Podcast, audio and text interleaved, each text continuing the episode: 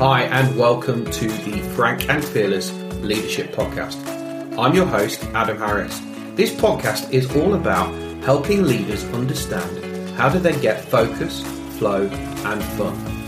Over the course of this podcast, I'll be working with and interviewing senior people, leaders, and authors from around the world who will be giving their insights, their questions, their challenges around how they and the people that they work with become frank and fearless. Hi, and welcome to the latest edition of the Frank and Fearless Leadership Podcast. So, today is actually a little bit different for me because this is the first time uh, that I've had a guest on my show who I've not actually met before. So, this is going to be really interesting and fascinating in the fact that I'm going to be absolutely learning on the go.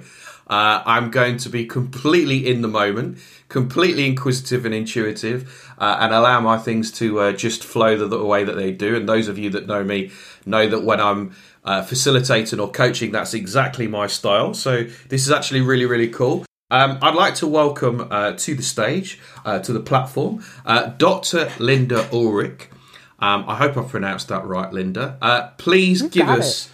please give us a sixty-second elevator pitch who are you and what do you do? Well, thank you for introducing me, Adam. I am a, uh, by the last TED um, conference, I was given the moniker Global Positive Media Mogul. Ooh, tell us more. Uh-huh. Yeah, well, that actually starts with being a very ordinary person um, who grew up in a very rural area of, of the United States, south of Chicago, and um, a set of circumstances um, uh, allowed my husband and I to become citizens of the world. We, my husband was a professional basketball player, and that launched us into being becoming Irish citizens, living in Spain, Italy. Um, we've our kids have slept on plywood in Tibet. So I went as um, in my first um, 40 years from being or 30 um, from being an ordinary person who grew up in a in a very ordinary way to being somebody who has a point of view that um, that that brought me no end to the comfort I feel about others and the world mm-hmm. around us. And my job as a global positive media mogul in the last decade has been to share this point of view that we could be having that is not rising to the top of our online lives, that the world is still an amazing place. Okay, so, so that's me... what I do in the world. Okay, so just repeat that phrase again. Global positive. Global positive media mogul is what they came up with. Global positive. Okay, tell us more. That, that intrigues okay. me. Okay. Okay. So the story goes something like this. I've told you the first part. My husband and I came up from ordinary beginnings, and a, and a circumstance of birth made him very good at basketball, which and we were childhood sweethearts. So we launched out into this world and that we would have never known without without this twist of, of good fortune. And um, so we we we became Irish citizens. We've lived all over the place. We became dentists together. So um, so we had a very unified world um, experience, and we started raising kids that would feel like citizens of the world and that kind of responsibility. And um, so my journey goes from becoming a dentist which uh, will make sense in a moment, to uh, to global positive media uh, mogul like this. My husband and I committed to creating a, a dental practice that kept the humanity in healthcare. I don't know how it is where you are, but it's gotten in the United States where you get seven minutes with your dentist or your doctor. Seven minutes with your doctor. If you've got breast cancer, seven minutes. Ear infection, seven minutes. And what we have seen in the span of our 30 years in healthcare is this going away of the doctor patient relationship.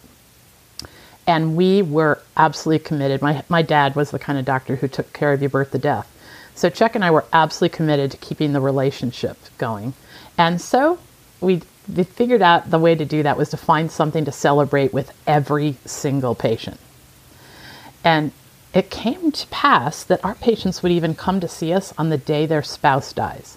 That happens regularly in our office. People keep their dental appointment on their worst days because they learned and we managed to, to find these other coworkers, all our staff are these incredible giving people that elevate others.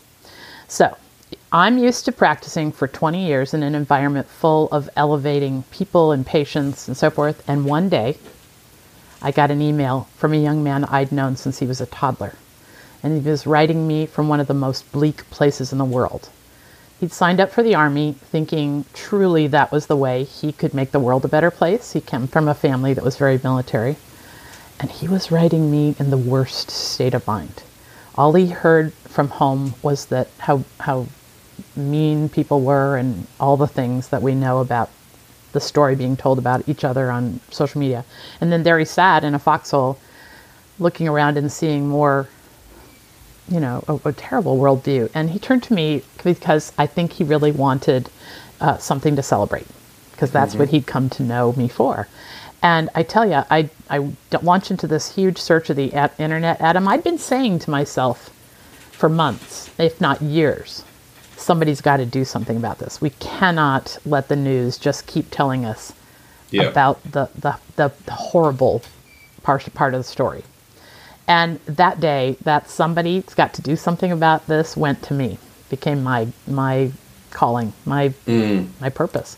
Um, I went on a mad search of the internet to send him someplace for good news and insight and inspiration without any politics or ads. And when I couldn't find it, I snapped.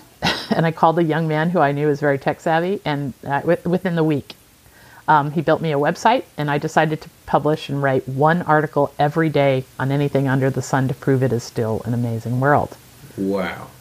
And I did that. I had a seventh grader, I had a sophomore in high school, I had a first year a kid first year in college, and somehow I that's what happens when you find your calling. Yeah. you you are no longer pushing, you are being pulled. so I mean, there's there's a lot there's a lot there, but there's a couple of things I just want to pick up on. So, what what was it with you and your husband about creating this space and this environment or this container, which I often talk about from a from a coaching or facilitation perspective? Why was that important for you to create that space that allowed people the? I think there's a level of respect uh, and a humility to be able to to just have that space where actually the dentistry was the reason for what people came in, but there was something far bigger that I'm hearing. Yeah. Yeah.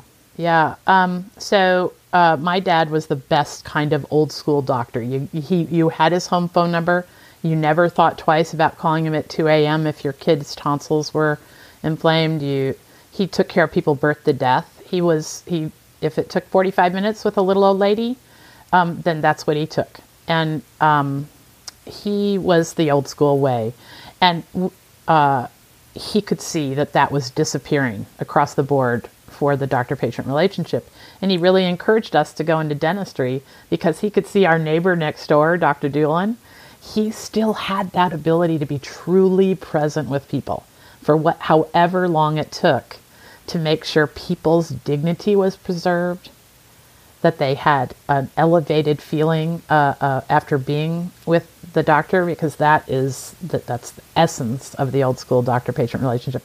And we saw so much of that adam that chuck and i just knew we could not do it any other way. So when insurance companies started moving in and forced dentists and doctors to just run around on roller skates we just we just refused to participate. And that was fearless because we stopped signing dental insurance contracts and we lost we lost 40% of our patients. Uh, but um, it was um, it, it was by being frank with people that we didn't want to lose our relationship with them to, to, to having to run around in roller skates.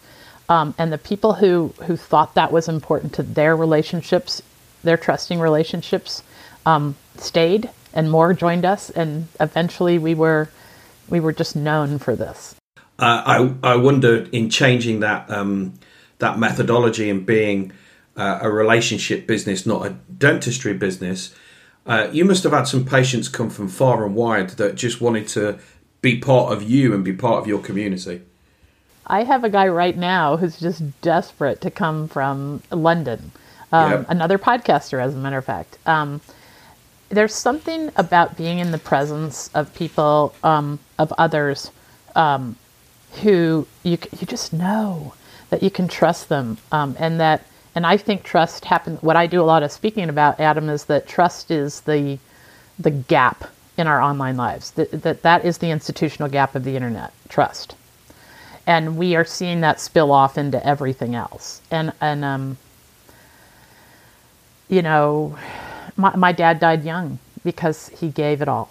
What we got left was what was left of him at the end of the day, and I'm pretty sure the kind of cancer he got was was rela- and they do know that it's related to stress. Um, and you know what? He wasn't unhappy going that Yeah. way. Um, so anyway, this is how I, I get my ethos. This is how my husband and I have raised our kids, and and what I hope with my good fortune, because I am very fortunate. I, I my parents also taught me that with good fortune comes responsibility, and so uh, I, I I felt like this is what I can do to make the world a better place. It's funny because um, I only uh, I only used the phrase the other day. With great power comes great responsibility. I just want to pick up on um, you mentioned your dad. I was going to ask you whether he was uh, whether he was still alive. Um, knowing what you're doing now, if your dad was alive now, you know what would he be saying? You know what what, what would the voice in you know what would he be saying, tapping you on the shoulder and say, "Hey, Lynda." and I heard a really big, deep breath there. Oh, I got goosebumps head to toe right now. I've never thought of that, Adam. I've never thought of that. I know that he would be, oh gosh, you're going to make me tear up. I know that he would be really proud that this is the legacy he mm-hmm. left from his, his hard work. Because I don't think that he would argue that he was a great dad. He was never there. He was never tossing a baseball in the front yard with my brother. He never went to my swimming meets, all that.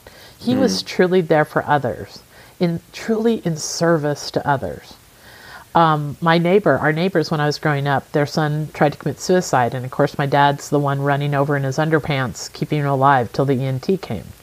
I mean, this is the way he lived every day of his life. He's an ER doc a good bit of the time and a surgeon, really, really old school. And um, I tell you, I think what he would say with what I'm doing now is that um, that that I have found my niche. I, I, I thought I'd found my niche in dentistry. I was doing uh, dentistry with computers in 2003. So, way ahead of the curve technology in that field.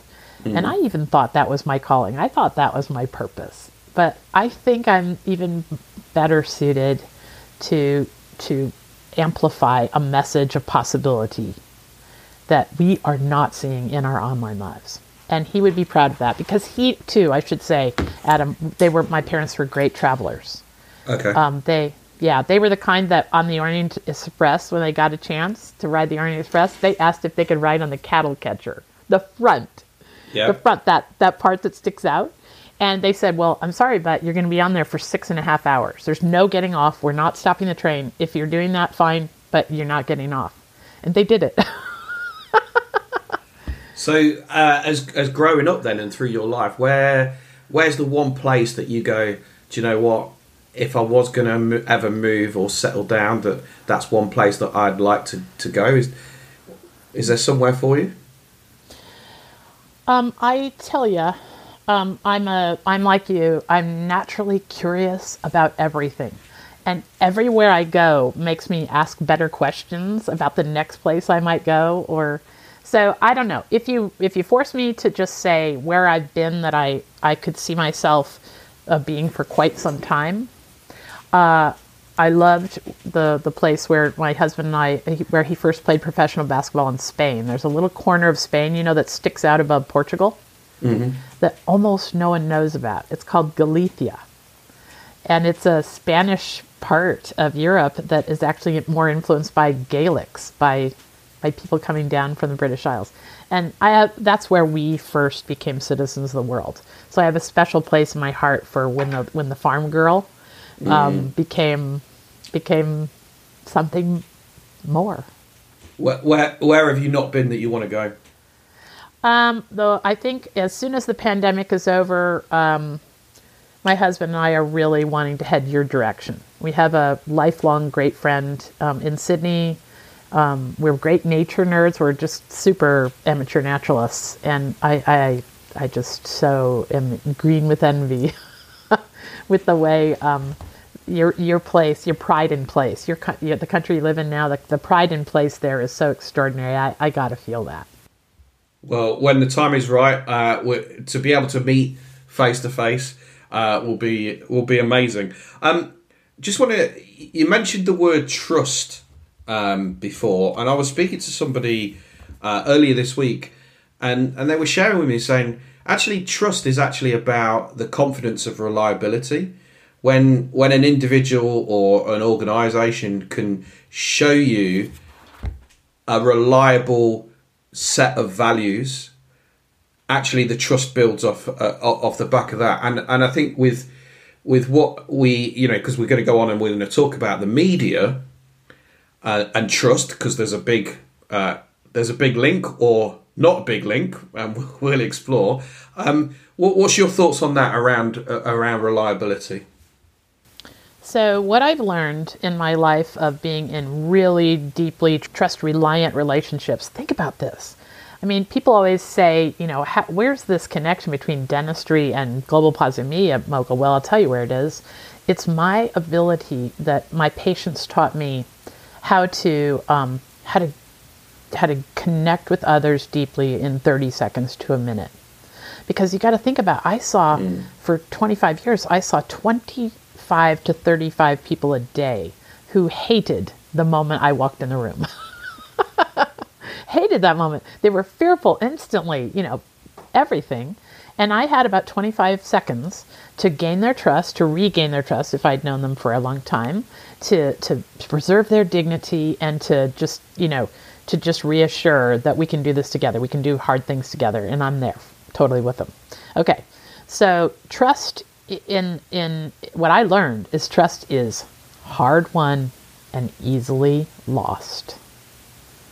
This is what people are forgetting in the media now. This is why mm-hmm. we none of us know who to trust anymore.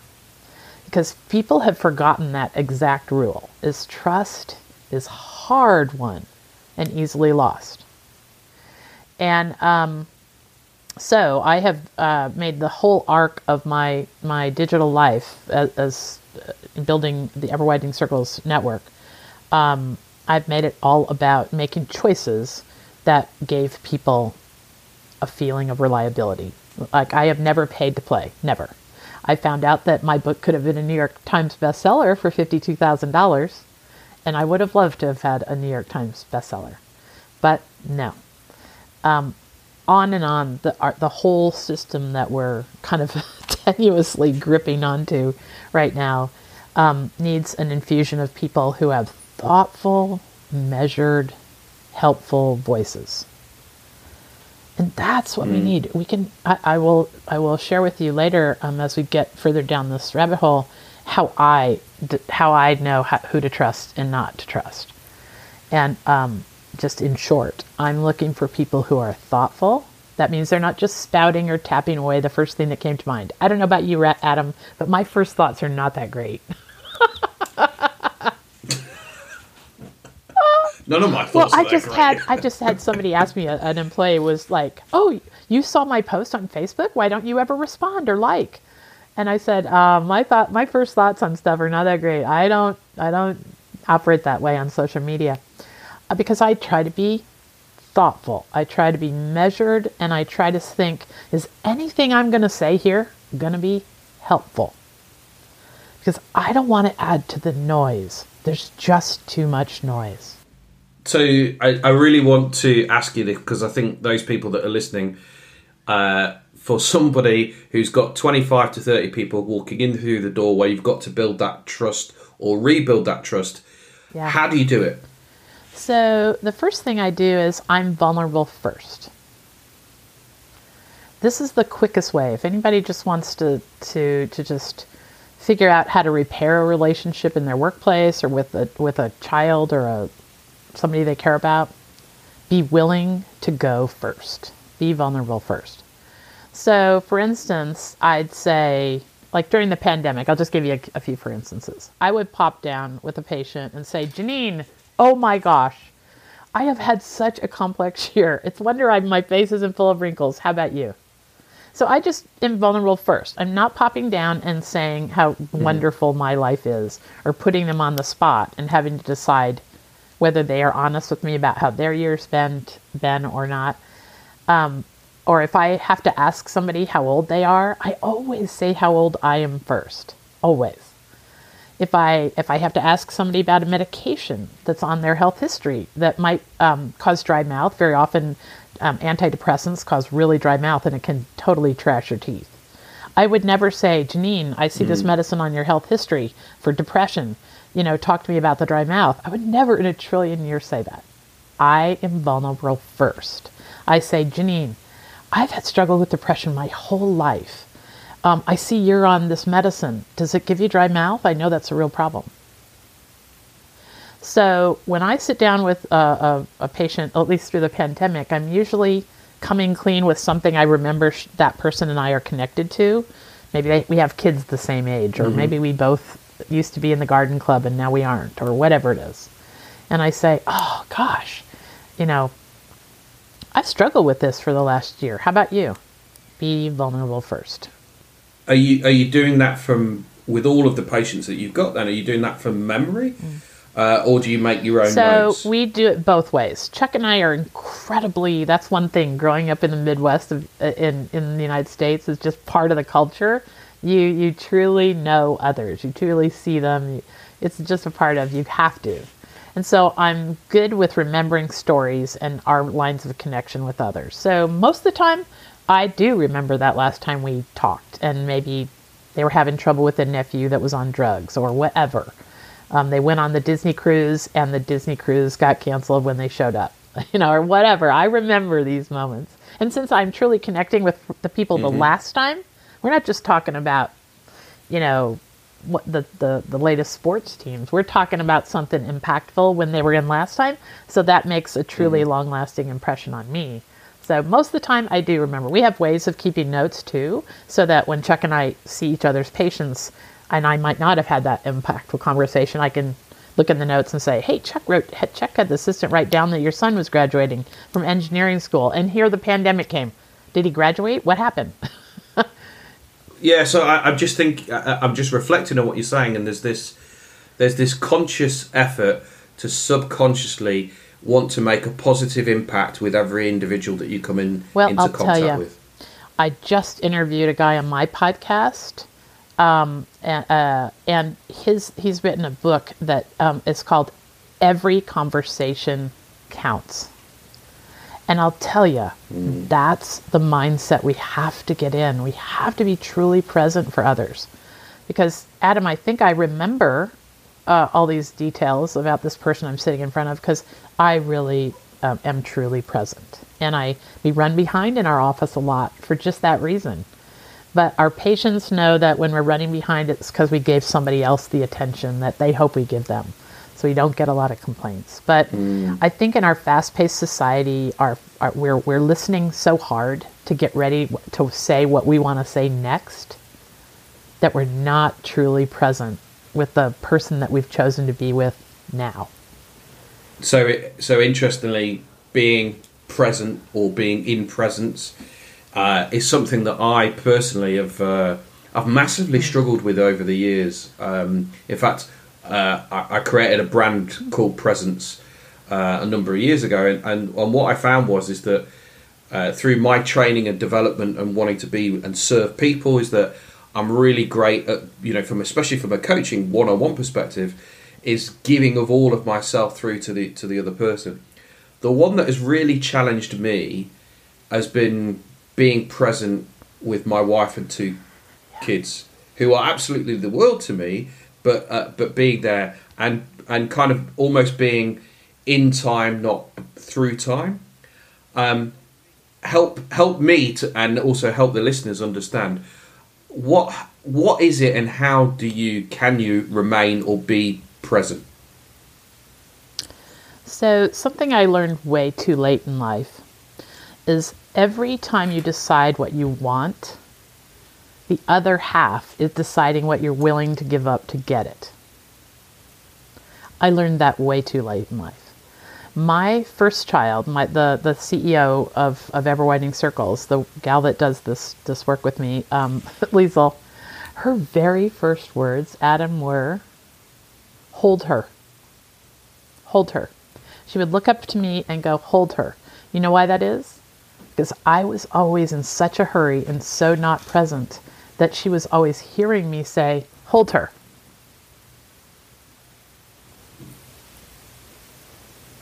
This is huge. Wow. Yeah. Um, it reminds me of a phrase I heard that in order to start something, you've got to stop something. And and again, I think it comes yeah, it comes back to that that level of of, of conscious awareness. Um, you know, and you know, it, it feels now's the right time to kind of go on into talking about the media. Can I can I say one more thing before we move on to the media? because I want I want I don't want people to think that that we do these things unthinkingly and that we can't course correct. Um, because that is really important. We can't shame ourselves into change. You know, I just had the awareness one day. This awareness was shared with me by somebody I really respected, a mentor, who saw this happening too much with me, and who who mm. laid this on me. This this hey, every time you decide what you want, you, the other half is knowing what you're willing up to give up to get it. And you seem that you're a very distracted mother. It was my kid's pediatrician. And he was a patient of mine. So whoa, we were talking turkey. And he could see that when I could come in there, I would always be worried about getting my to do list done. I would just be near frazzled. Mm-hmm. And um, so he helped me make a course correction very young. Very when Louisa Liesel was very young, and my other kids had just been born. So and, and Liesel became a beautiful person. She graduated from Harvard. She has a, a heart for the world, a big heart for the world. Um, so you can make a course correction. I could, you know, we can all lay let these these things these regrets lay pretty heavy on our heart, but but you can be mm. fearless and then boom, decide to make a quick abrupt turnabout. We can we've all done it before. We can do it again. Um, how cool is it working with your daughter? So, this is um, one of the greatest gifts and one of the greatest challenges all at the same time. you know, she uh, uh, it it we're still left with that. In the end, we're still mother daughter. We can make it all CEO and founder and all those words, but in the end, she's like, "Mom." yeah, just yesterday we had one of those. I, I, um, yeah, so um, my dad worked for me for eight years, and I, I, reflect it, and he was the best employee that I've ever I've ever had. Um, we had a we had a really he wasn't he was never the fastest, and you know, and he'll admit that as well. But there was this there was this kind of uh, unknowing respect and you know trust in wanting to uh, believe in that we were doing the right thing. Um, and it, it, it, took our relationship to a different level that you know I'm, I'm really uh, I'm really proud and honoured that that I was kind of able to to kind of do that. Okay. Right. Let's go. Let's go into. Got let's talk about the media. Let's, let's go. go. in. Let's go there. Um, because uh, I I knew nothing about what uh, what you're trying to achieve and what you're doing currently. And as soon as I kind of kind of came across it, I was like, "Wow, this is exactly what the world needs." Please share exactly. Uh, you, you told it and explained the story of where it came from. Talk us through the inception and the process to kind of get it launched, and bring us right up to mm-hmm. present day as to what's going on with ever widening circles. So, if we want to, if we can, if we want to think back just a little ways, this is not a new problem. The um, the way uh, this evolved for me personally is that I started, because I had these deep relationships with patients, I started noticing as far back as 2009, 10, 11, 12, that people were starting to have a sense of future fatalism. This idea that the world was going to hell in a handbasket. I mean, and these were ordinary people who I'd known as totally cheerful for, for, for decades, and yet they it, it, it was easy to slip into these downward spiral conversations. You know the ones we have. It's no use. everybody's lazy, no one wants this, everyone's doing that. These are the downward spiral. And those were happening before I started Ever Widening Circles in 2012 and 13. And then after I started Ever Widening Circles, so I went out and I found a nice young man who could build me a website and I started writing these articles. I'm telling you from minute one, Adam, there was when when my when what I was searching for was goodness and progress, it it became it, it became so expansive that I knew uh, I was maybe the only one who would know the the extent because I didn't see anybody looking for signs of goodness and progress with no politics. It all had to fit. If you were, you probably know a bunch of really big good news websites, but they have politics or religion at their core. Many of them did then. Um, I don't know if they still do, but that eliminates 50% of the people right off. And I was in search of creating something that we could all agree upon. Even before we had the division we had now, somehow I knew that, that advertising, religion, and um, and politics, while I might like all three of those things, where I might use them all, I knew that they were the source of a lot of craziness. that fighting, I mean, not that you're crazy if you love politics or, or religion or anything, that it's the source of a lot of, of, of a lot of peace of mind for people. But then when people get together, it's a source of a lot of friction and mistrust, because there we were back to trust again. So I started curating the internet when I wrote about things for things that everyone can agree upon as goodness and progress. I mean, you could find somebody way, way, way, way right or left that would say our articles, some of them are left or right leaning. But really, you know, I come from people that are super conservative. My my brother has has thousands of dollars worth of guns and he was an F-15 fighter pilot and he is just as conservative politically as could be. And my neighbors are vegan hippie um, Vermonters in the United States, and they think they both think the website's for them. And that is the sweet spot we need to be shooting for now. Who knew back in 2013 we'd be where we are right now with the vision and the animosity um, that's in our online lives? But I recognize right off that what was rising to the top was everything that was triggering our worst impulses fear and anger. This is, and, and then the deeper I got into trying to work with the system that exists on the internet now, the more I realized that it's all diabolically built to trigger our worst impulses. And I be, uh, and my mission then became to change the negative dialogue about our times by being so overwhelmingly trustworthy that we might have some shot at a unified march towards a different future. So that's what you see when you look at Ever Widening Circles or all the things we've created the Conspiracy of Goodness podcast, the Conspiracy of Goodness network, um, our, our app is just gorgeous. It's all created to remind people that what we see on the internet right now is only a tiny fraction of reality and that there is this incredible um, wave of goodness and progress well underway in the world that almost no one knows about. So I, have had the fortune of uh, of spending and working in North America, and you know this aspect of I've always known about the fractions within religion. Growing up in a in a Jewish household, um, and the aspects that kind of sit around that. Um, spending time in both Northern Ireland and also in Israel, so I, I saw religion the divide around politics for me didn't really hit home until I spent some time in uh, in North America and friendships that I'd built over a period of time, highly intellectual individuals, people that I care really deeply about. The subject of politics came up, and to see this divide and this the the, the pure levels of emotion and and kind of hatred and anger, it's like I kind of like what what what's going on? We're just having a conversation, and to, to see how it just triggered people was kind of uh, was kind of fascinating. Um, in, in in the world that we're in now, uh, how has the whole COVID conversation uh, affected uh, what's going on with kind of ever widening circles? Do you stay completely don't even talk about it, or how are, are there any positive stories that have been coming out as a result of what's been going on? Uh, of course, we we see only the positive stories because that is what we've taught our algorithms we want to see. Like we re, um, we recently lost one mm-hmm. a really key fundamental original key me- team member.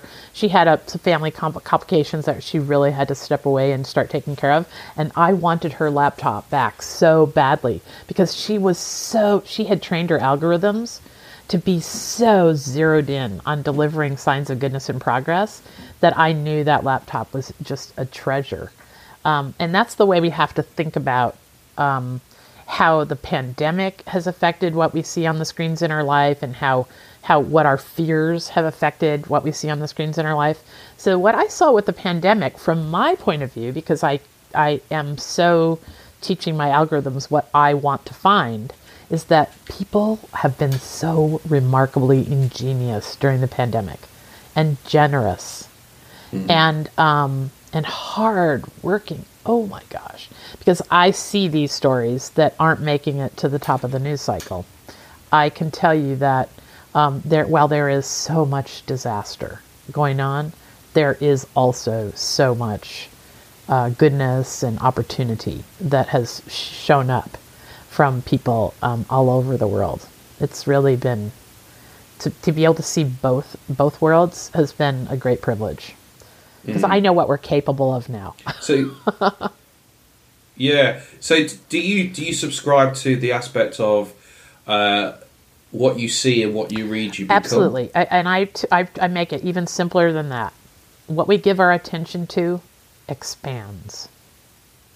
That's it you give your attention to the fact that your teenager, uh, uh, all you give your attention to is that your teenager shows up late for curfew every night, then I can guarantee you that will expand.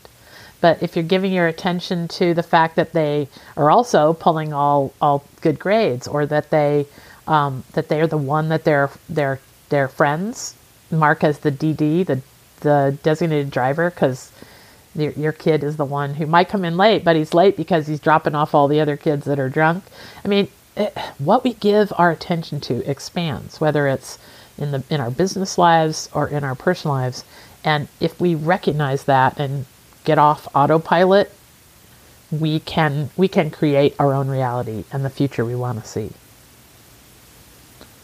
So it goes back to the aspect yes, of being present in the fact that if you if you have that conscious awareness.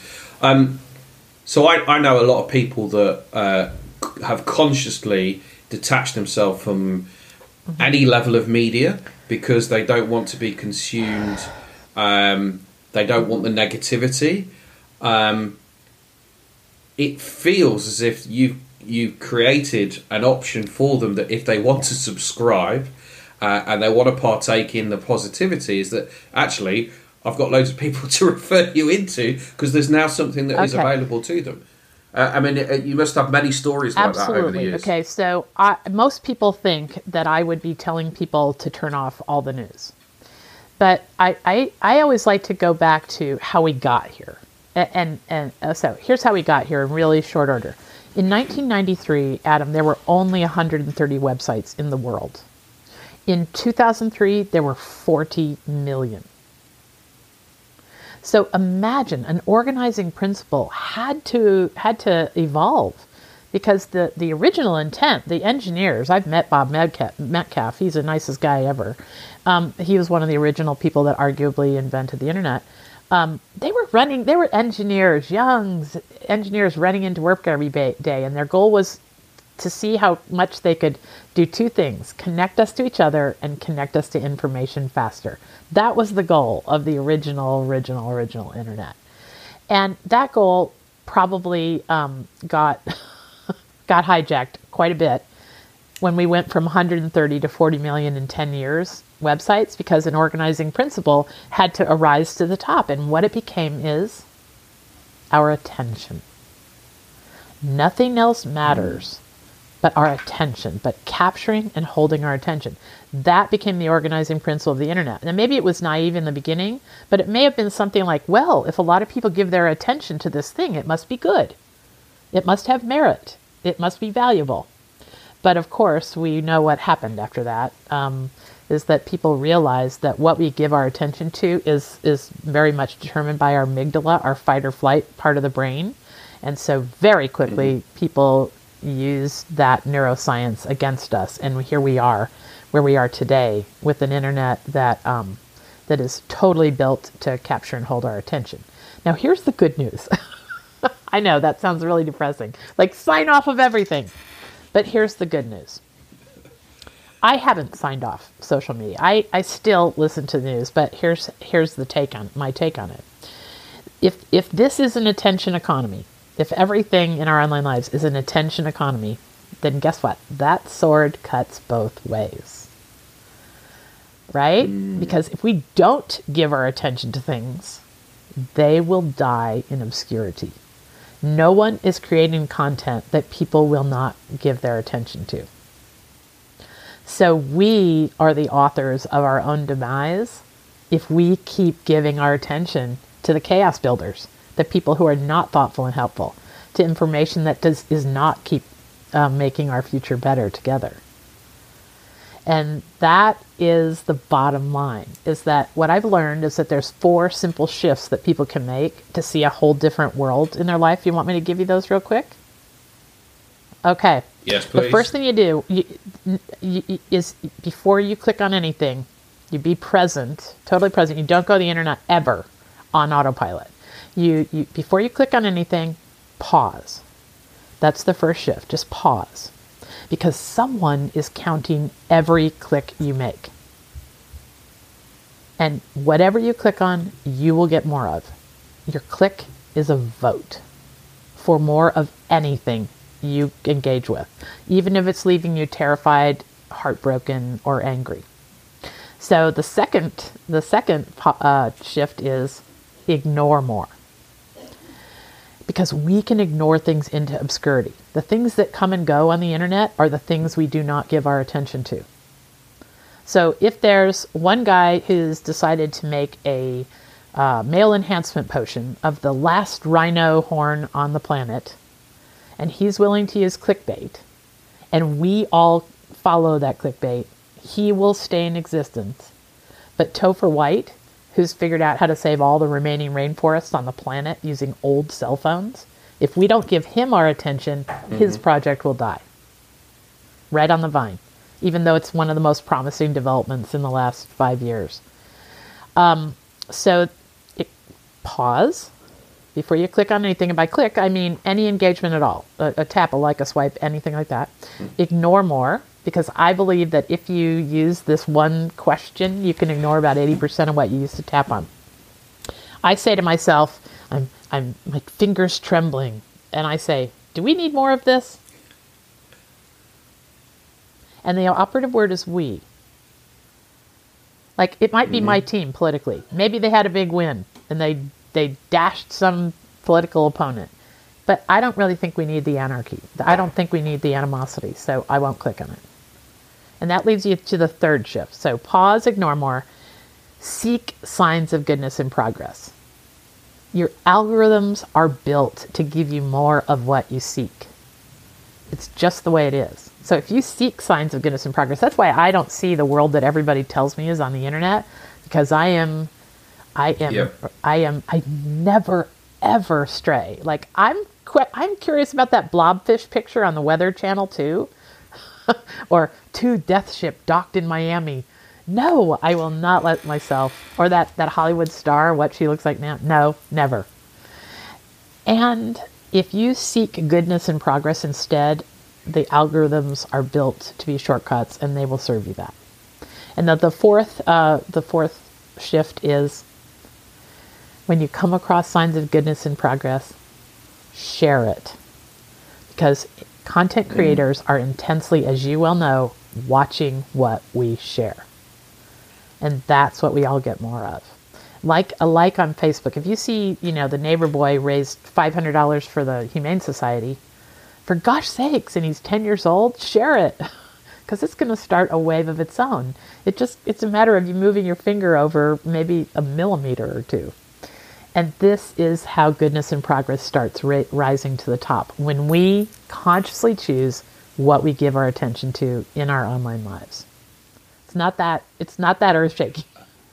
Uh, it, it's not, but I think sometimes we we forget and we get we get naturally caught into going down those those rabbit holes, uh, and and actually, as important as it is online, I think it's also uh, how we are both in our home lives with our friends and also you know in a work capacity. You know, in in order for us to be to be leaders and be frank and fearless, one of the things we actually need to do is to is to pause, take that take that step back and just say, am I doing a positive intention, or am I flying off on the handle? And that and that that slight pause, um, and I think often there, there is that's the difference between being being a manager and being a leader is is that it's that consciousness, you know, it's that awareness of kind of going and and and as and when you don't do it right, is to have the humility and the vulnerability to go, hey, do you know what? I might have fucked up. I was having a load of stuff internally going on for me. Let me let me apologise. Um, Lynda, t- tell me uh, in the in the years that you've been growing, where are you at uh, now with regards to kind of numbers, uh, and where's the where and what is the vision to kind of move forward? Before we leave the pause thing, I want to share. You are spot on with what you just said about the pause, and I, so much so that I my second TED talk is about the power of the pause. It's so if people want to engage more with what you just exactly said, um, I couldn't say it better. Uh, but there is a, if you put Dr. Lynda Ulrich in the search box and put the power of the pause, it's there. Okay, so here's what's going on with with Ever Widening Circles, and I'm glad that you asked that. Um, so we have created five platforms, way too much to manage. I'm doing all these TED talks. I just did a third this weekend. Um, where we're, we've, we've soft launched a social media network, um, and I have two really, really important people in the planet um, who are both at the top of the fields of AI. There's AI artificial intelligence, and there's AI um, appreciative inquiry. Um, is a it's a way of communicating in the world that's considered very generative, and um, gosh, I, I just recently met both of these um, very important thought leaders, and I, I may get them to weigh in on the culture we create for this social media network. It's so, so tiny and soft launch just now.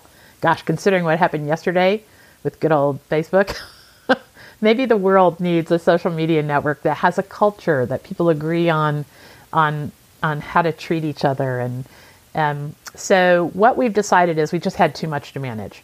So, on December 1st, we're going to launch something that brings all of our platforms under one umbrella and goes a step further for people.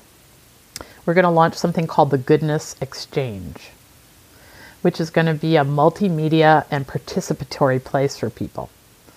So we're going to take all our articles, which we know have been um, aimed at pointing at all the goodness and progress going on celebrated, and we're saying, ah, well, you know, behind every one of those things that we've written about is, is a thought leader who has just defied logic, has done incredible things um, day after day after day to get us there. Topher White, the guy I mentioned a minute ago, is, is one that I use as a great example. The guy who's figured out how to save the rainforest with old cell phones.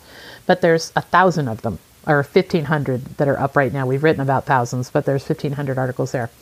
We're going to expand that into a landscape so people can find their own way of engaging in making the world a better place.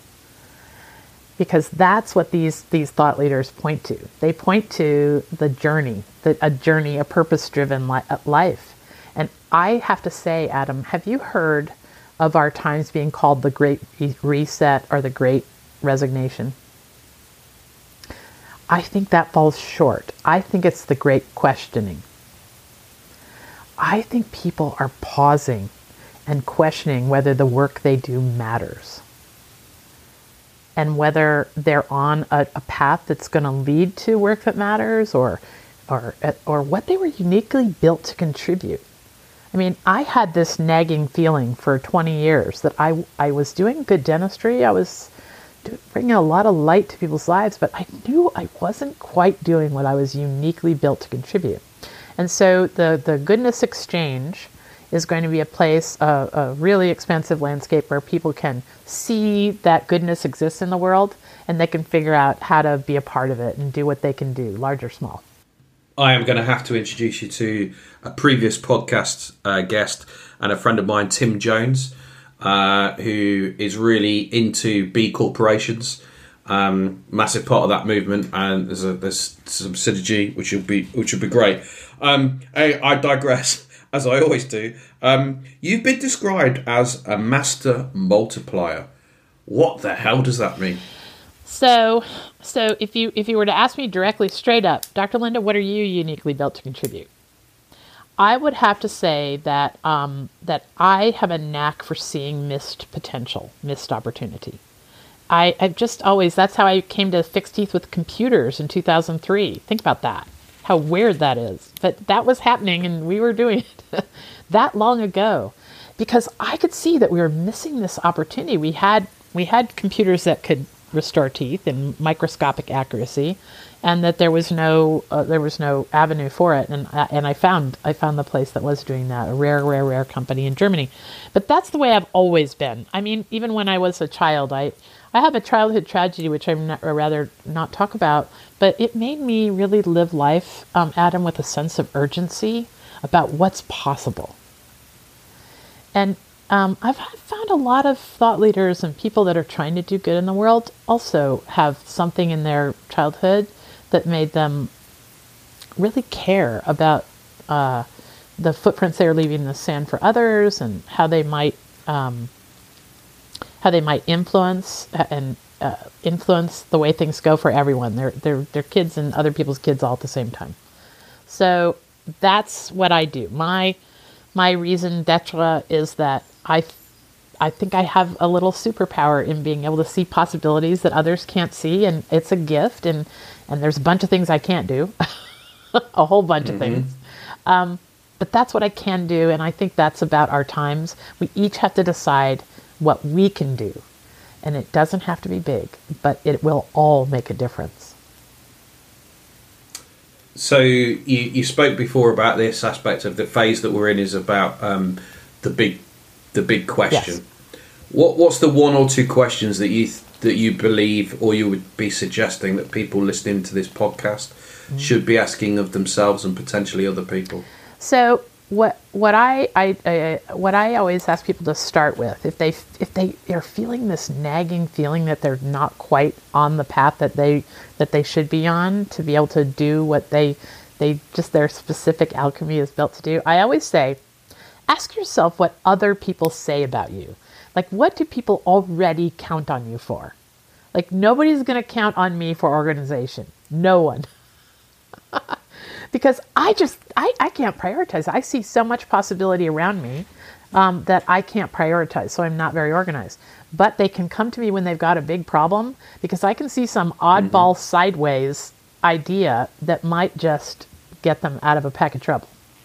So if people sit and they say, What have people already recognized me uh, as a being a good for?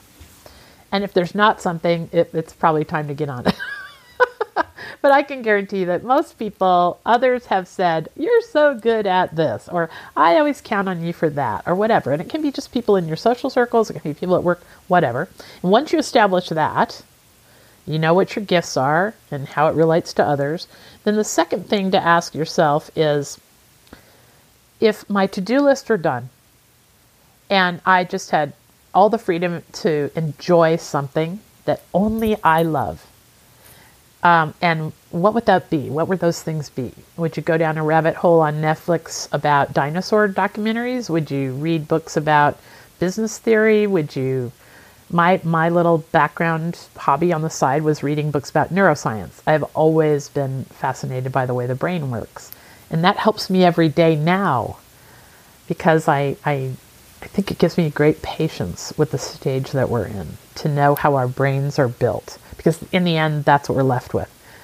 Mother Teresa and and you and I, our brains are built the same. We just have to know how to how to discipline our, our minds that would want to be in this um, danger and disorder mindset all the time if we if we allow it. Hmm. Um, for those people listening to it that want to take action, to, that want to, to find you uh, and to find the network that you've got, where can they go? So the first place to go is to um, visit everwideningcircles.com. That's where these thousands of articles and examples of goodness and progress can be found. Um, if you're you're curious about this little this little budding social media place, where even right now um, you can join people that are joining every day um, to find each other in goodness and progress. That's called the Conspiracy of Goodness Network. Um, and there'll be a lot more of that, of course, to come after December 1st. But right now, uh, I think Ever Widening Circles itself is a gift of perspective in people's lives. Like I had a podcaster the other day uh, who who chatted just like you and I do, and afterwards he sent me an email and he said, "Dr. Lynda, I've made it so that every time I type in breaking news on my phone, it actually leads to a random ever wide. He's really good with technology. He made it so it, it, he would just open into a random our surprise me button he's made it so it, it accesses the surprise me button. He gets a random Mighty Circles article instead. So I think there is, yeah. If, if you want to, if you want um, just a general place for me personally, there is drlynda.com. It's dr dr dash l y n d a dot com. Awesome. Uh, do you know what this conversation? It, ne- it never ceases to amaze me um, about the connections that we have. Uh, we got referred in by Janet, uh, who I met through um, the network from Professor Srikumar Rao.